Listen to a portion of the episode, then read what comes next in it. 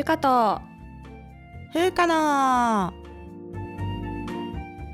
ジョイジョイラジオ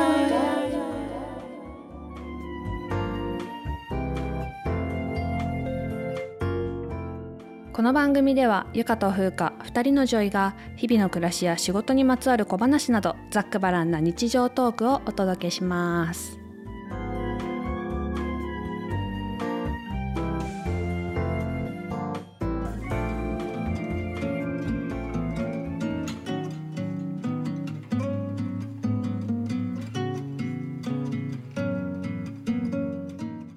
ゆかです。ふうかです。始まりました。ゆかとふうかのジョイジョイライフ。今回新年一発目放送でございますね。はい。皆さん明けましておめでとうございます。おめでとうございます。えーエピソードは67でしたね、はい言うの忘れてた、もう1月7日なんでねだいぶ新年から過ぎてますけど、はい、うん。今年一発目の放送ということで今年もよろしくお願いいたします、今年もよろしくお願いいたしますというわけで今日の導入トークですけれども、はい、なんとね、うん。年末に私美容皮膚科デビューをしておりました。患者として。えそうですね。あの特に施術の技術は持っていないので患者としてなんですけど、うんうん。美容皮膚科に行ったんですよ、以前ね多分質問に答える回でなんか化粧水って必要なんですかみたいな質問いただいたことあったじゃないですか、はいはいはいありましたね、まあの回で話してたんですけど、うん私はねなんと24歳の時に、うん。顔面にシミが出現して、うんうん。もうずっとずっとねあの部活とかやって太陽のもとに走り回ってたんですよ、そうだよね。子供の頃。そうね。それでまあもうすごい若い若かったのにシミが出てきちゃって、ずっとね消したいと思ってて、うん。まあ、ビタミン A の塗るやつとかあとハイドロキノンって知ってます？漂白剤、はい。はいうんうん。ああいうのをこういろいろやったんですけど結局うん満足する結果は得られずですね、そうよね。まあ、それで年末にまあもう美容皮膚科でレーザー治療をね受けようと思って、うんうん。まあ、美容皮膚科に行ったんですよ。うんうん。でね最初、まあ、医師の診察を受けるんですけど、うん。でどういうタイプのシミかっていうのによって使うレーザーがね、まあ、どんなレーザー適しているかとかを見てもらうんですけど、へこのねいわゆる日光を浴びたことでできるシミ医学的に言うえと、うんうん。老人性色素斑じゃないですか。そうだね。そうそう。でもそれはねあの私は知ってたんだけど 老人性色素斑なんだけど、うんうん先生がね、うん。このシミを見た後に、うん。あのこれはあくまで医学的な病名なんですけどあ医学的にですよ。老人性色素斑と言うんですって。すごい気を使ってくれてたのが印象的だ優しい。やっぱこの老人っていうワードに、うんこううんうん。え私老人なの？みたいに多分傷つくうん患者さんがいらっしゃるんでしょうね。確かにね。ねね。これは医学的ですから。ってうんあなたが老人ってわけじゃありませんみたいなね 気遣いがすごいあって。あ全然大丈夫です。老人ですよね。はいはい。みたいな感じで。いや老人っていうかもう加齢による変化っていうことだよね。そうそうそう。加齢性の変化をね老人性って表現するんですよね医学的にはね。そうだね。そうそう。まあそれでねあのうんうん。気を使っていただいてで先生がねこうシミを見てくれるんですよ。うん。なんか拡大鏡みたいなやつで見てくれて。うんうん。そしたらねうん。これはもう一発で消えますっつって。おおかっこいいよね。もうそう自信がやっぱすごいと思って。うんうん。でまあ私はねなんか Q スイッチルビーレーザーっていうのでやってもらったんですけどうんうんまあ、施術自体は15秒ぐらいバチバチバチバチっとレーザー当ててもうあっという間に終了でございました。えーえ麻酔とかするの？表面麻あのね麻酔する施設もあるみたいなんですけど、うん。私はあの麻酔ななくて大丈夫ですマジで？痛かったでしょ？いやでもねそんな別に耐えられないような痛みではなくて本当。でなんかちょっと氷で冷やしたりとかしてくれるんだよね表面を。少しすぐ冷やして。うんそうそう打ってすぐもう冷やしてみたいな感じなんですけど痛み的にはなんかこうゴムパッチンをバンってされてるような痛みがありますって言われました。で私的には結構天ぷらしてる時に油がポンって跳ねた時にこう熱ってなるあの感じが まあそう顔に10発ぐらいバババババってくるんですけどまあ15秒ぐらいなんで別に全然麻酔なしでも全然大丈夫でした。へー。この Q スイッチルビーレーザーでさ、あのいちご状血管腫って赤ちゃんにできる血管腫の,、うんうんうんうんうん。あの治療で使うレーザーだと思うんだけうんうんど、一緒だと思うんだけど、うんうんちっちゃい子ってさ全身麻酔でやるんだよね、そのうん。レーザーするのに。まあでも確かにそうかもしれない、うん。うん。すごい光が出るしあ怖いかもねそうそうそう。赤ちゃんは。そうだよね。そうそう、ん。だからまあちっちゃい子はやっぱ全全身麻酔とかうん。麻酔しないとうんうん。痛いけど、まあ大人なら我慢できるぐらい、まあ大人はねもうあの自分でやってくださいって言ってやってるから、確かにね。志願していってるんで。そうそう。だね。うんうんうんそうでした。かでその後ねあのレーザーを当てた部分はこうかさぶたのように薄いかさぶたみたいになってきてそれをね自然に向けるまで毎日ちゃんとこう光に当てたり接触触らないように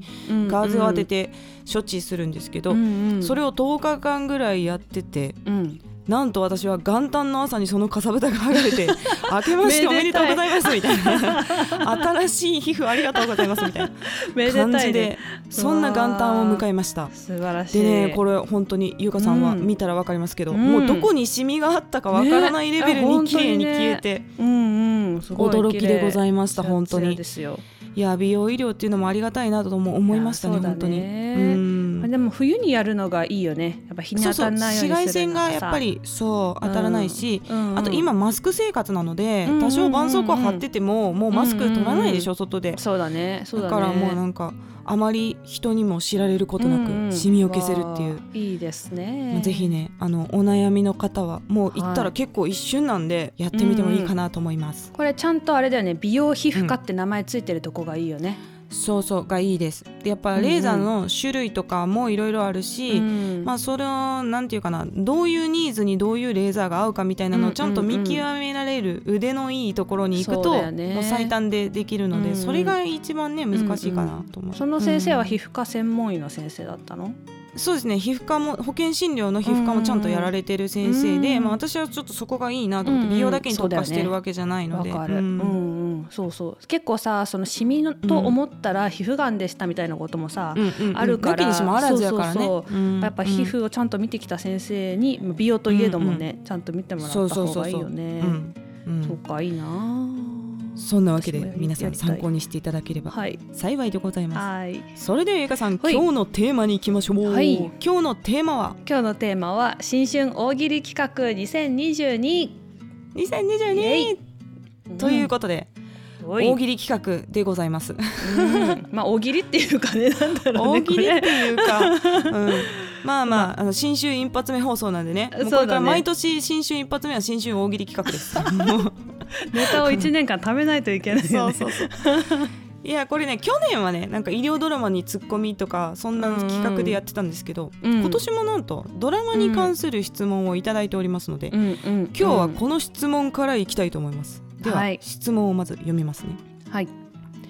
ナイトドクターはリアルだと思いますか？またリアルだと思う医療ドラマは何ですか？という質問でございます。はいナイトドクターってあのこの間、うん。なんかナイトドクター見ますかっていう質問をしていただいたことがあって、うんうんでそれでなんかちょっとうんうん。そうそう調べてたんですけど、うんまあ、まずねなんかナイトドクターってどういうドラマなんかと思ってウィキペディアで調べてみたらまずこのウィキペディアの あらすじのところにこう書いてあったんです。このうん2024年施行のうん。医師の働き方改革に従い、うん。ななんて読むんだろうこれ。柏桜会？かな。白鸚会じゃない？白鸚会か。わかんない。うん 朝日海浜医院では、えーうん。夜間勤務専門の救急医ナイトドクターを募集し結成することになったっていうのがもう最初の前提らしいんですよ。ほう。でね私これを見た時にこの時点でこれこうホワイト病院っていうかいい病院だなと思ったんですよね。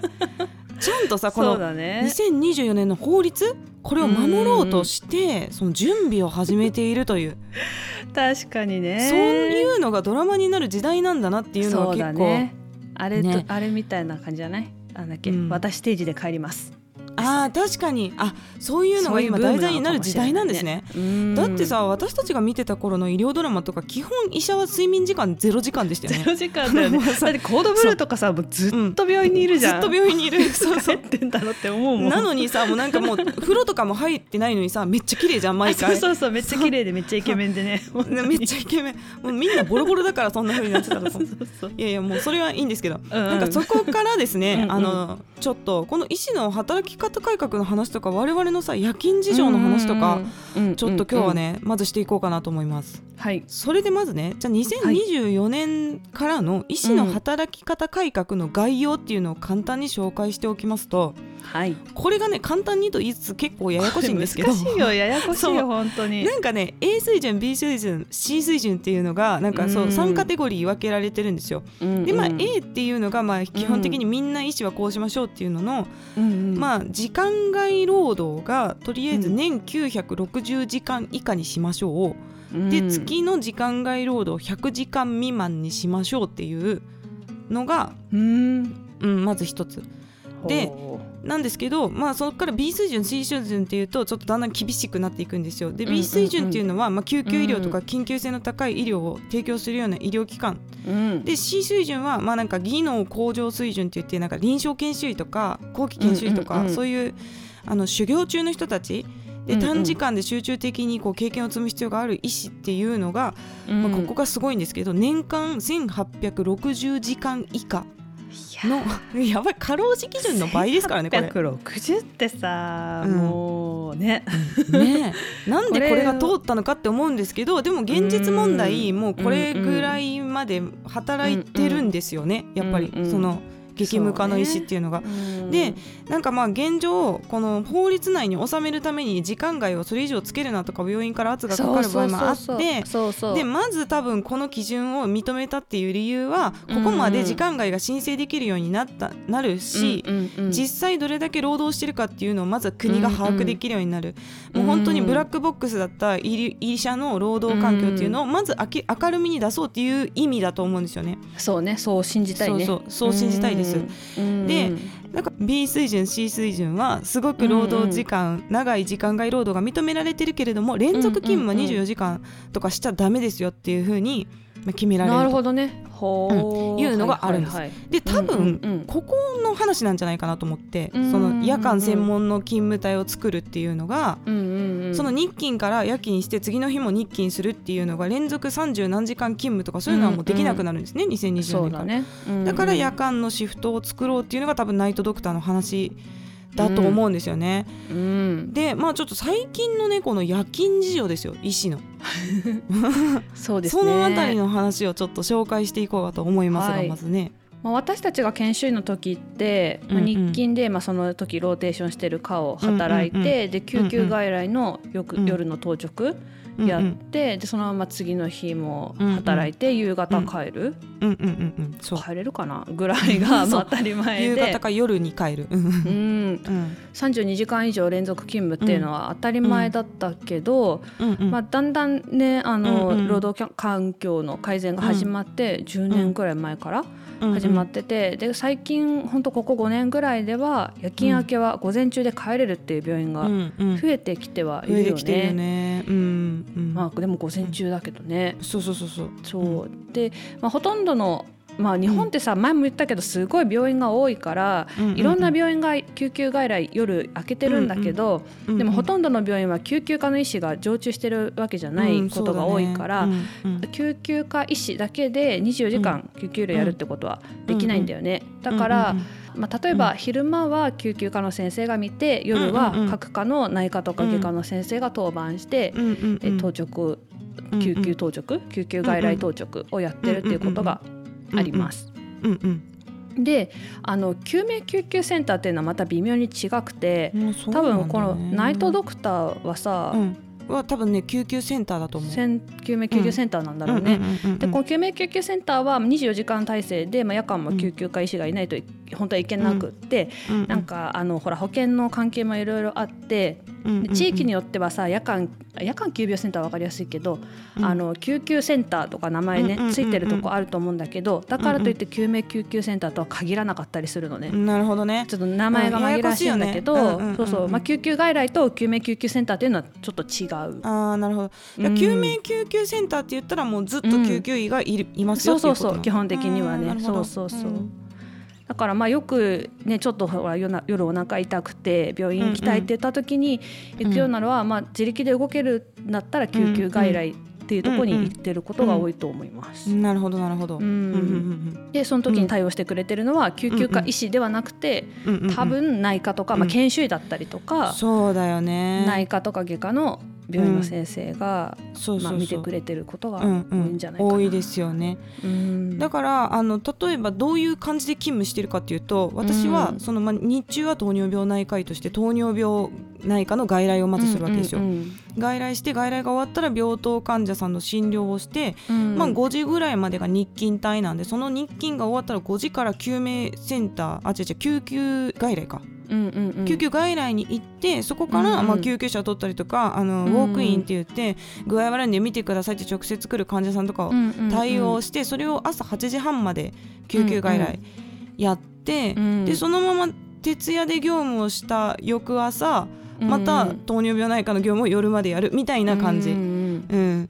っていうことね。ね。でこれが外科だったらうんうんうん。あの徹夜で業務した翌朝オペとかもあり得る、うん。そうそう。麻酔科もさ麻酔科として日中働いて、5時になって救急、救急対応してる病院、うん。別の病院ねの夜間の当直に行って、寝れるって噂だけど寝れない日もあるじゃん、ずっと来たりとかしてある程度の規模だと。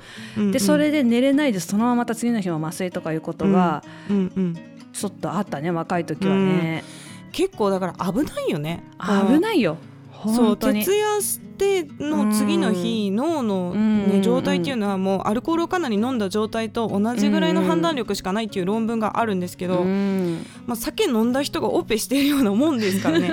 その医療安全の観点からもちょっと危ないですよっていうことになってようやくなんかそういう流れができてきてるよね。うんうんそんな徹夜明けに、に夜勤明けに働かせるなんて非常識だっていう、うん。まあ、業界の空気にはなってきているんですよね。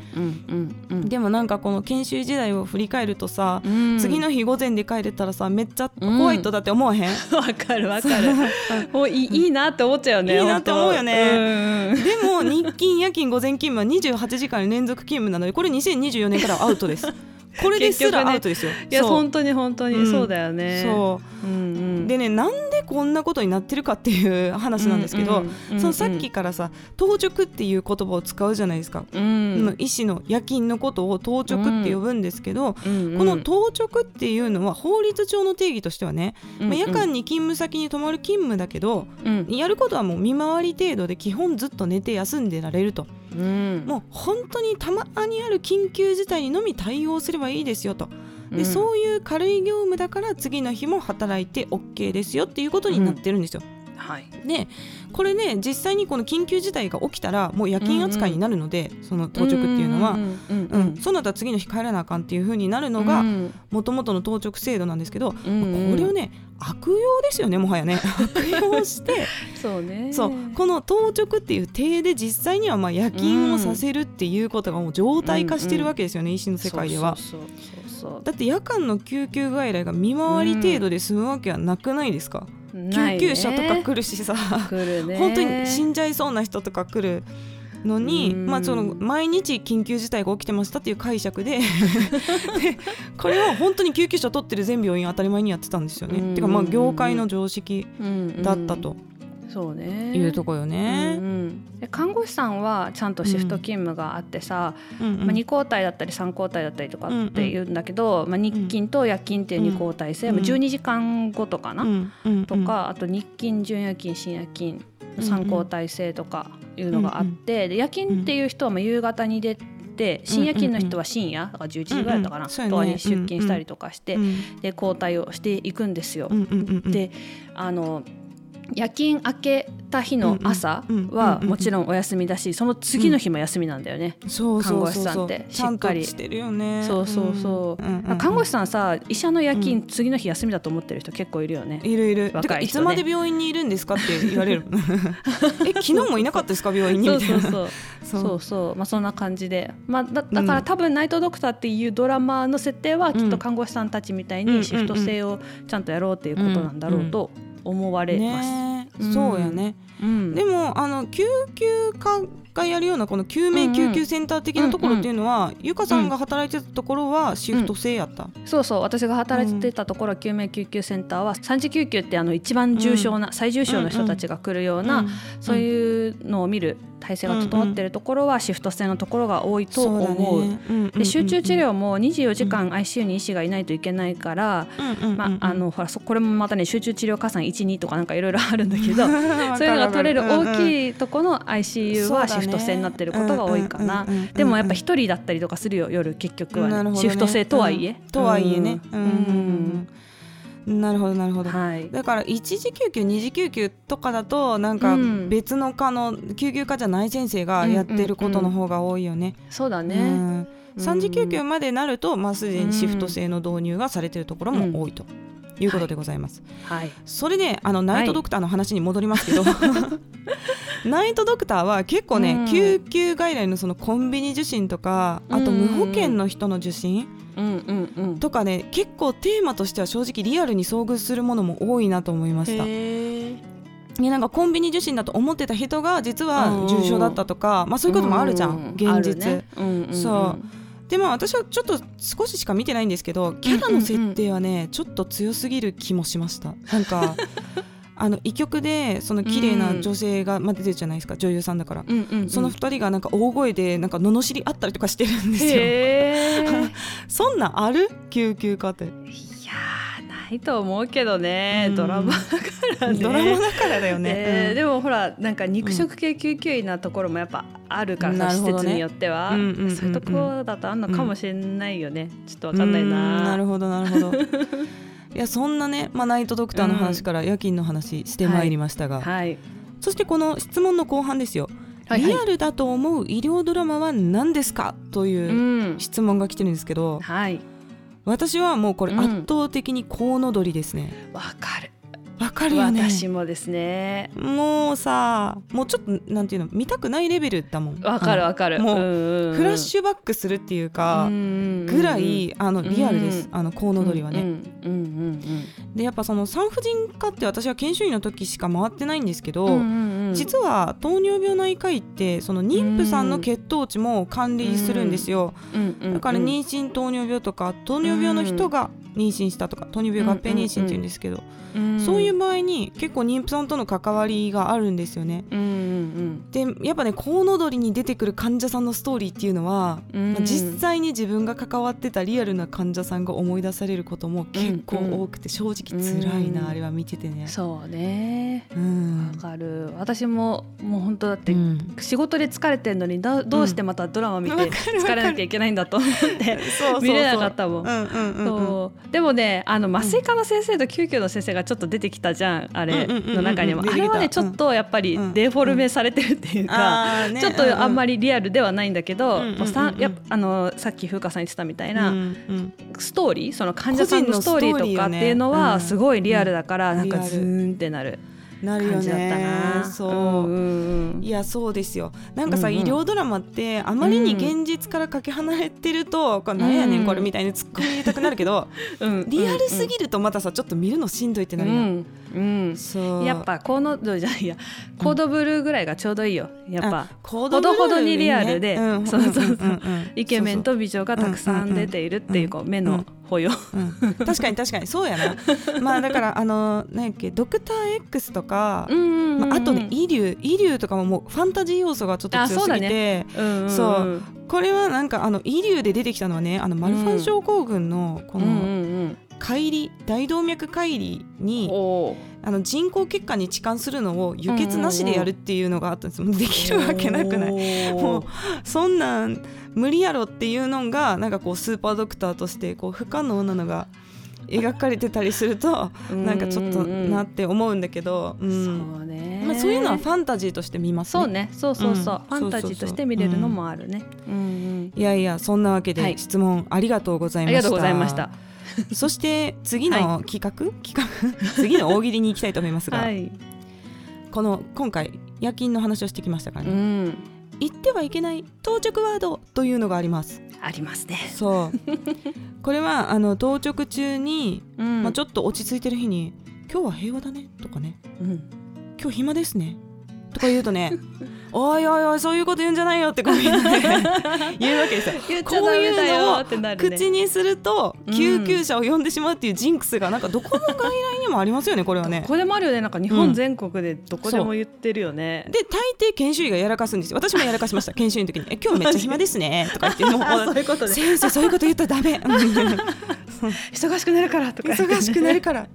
言われるよね。そそうそう。これはね、なんか実は世界的にもなんかそういうあれがあるらしくって、ジンクスがあるんですか？そうそうそう、うん。あの静かですねっていうのをクワイエットっていうじゃないですか、うんうんうんそのそういうのをうんク Q ワードとか言って、ああそうなんだ。そう。でその Q ワードをうんうん。夜勤始まる前に言ったらダメだとか、うんそういう調査をねあの実はした人がいるんですよ。すごいね。そう。世界的なんだね。そう。で BMJ ってあのイギリスの雑誌うんだよね、そうそうそう、ブリティッシュ・メディカル・ジャーナルっていうのがあって、それがね、うん毎年クリスマス号っていうのがあって、クリスマス号ではちょっと面白い研究が論文でこう、雑誌の中で発表されるんだけど、その2019年版の中で調べた人がいます。へでえあの結果はねあの有意差なしでしたね。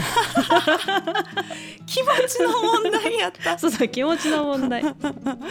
なるほど。で実はこれはうん。その前に最初に日本人が調べてて、うんうんうん。最初かどうかはちょっと分かんないけど、うんうん。あの2016年に倉敷中央病院の先生方倉がそうそう調べた論文があって、えー。うん。そこでもあの上級医が「今日は静かだね」とか「今日は平和だといいね」みたいなことを言ったらどうなるかみたいなのを検証したんですか？倉敷中央病院の方々。そうそうそう。へえでその結果もあの大して影響なかったっていう結論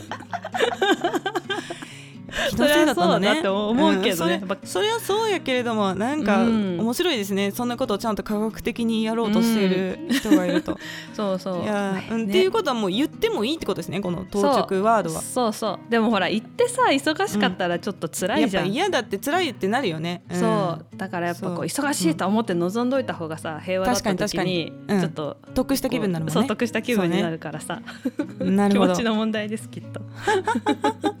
そんな、えー、当直ワードの話でございましたが、はい。そして最後、うん。このテーマね大喜利企画ですよ、これは。大喜利いきたいと思います。マッチングアプリに医師として登録している人数が日本全国の実際の医師数を超えている件について。マジかこれ。マジらしいですこれまあこれ結構ネットで秋ぐらいに話題になってたんですけど。えー、知らなかった。まあさでもさじ実際に例えば一人の医師が複数のマッチングアプリに登録しまくってたとかしたら、まあ、こういうことは起こる可能性あるじゃないですか。うんうんだけどそもそも一つのマッチングアプリ、大手のマッチングアプリだけで1万人とか医師の登録があるらしいんですよ。うん。そしてなんかまあマッチングなんて婚活？結婚とかを目的にしてるって言ったらやっぱりなんか20代30代40代とかぐらいがうん多いってなるじゃないですか。うんうんうんとまあその年代の医師免許を持ってる人の数を全然超えてくるっていう話らしいんです。そう。わでねこの偽医師に騙されないためのツールっていうのをちょっと紹介しようあかなと思そうですね。はい。そうそうそう。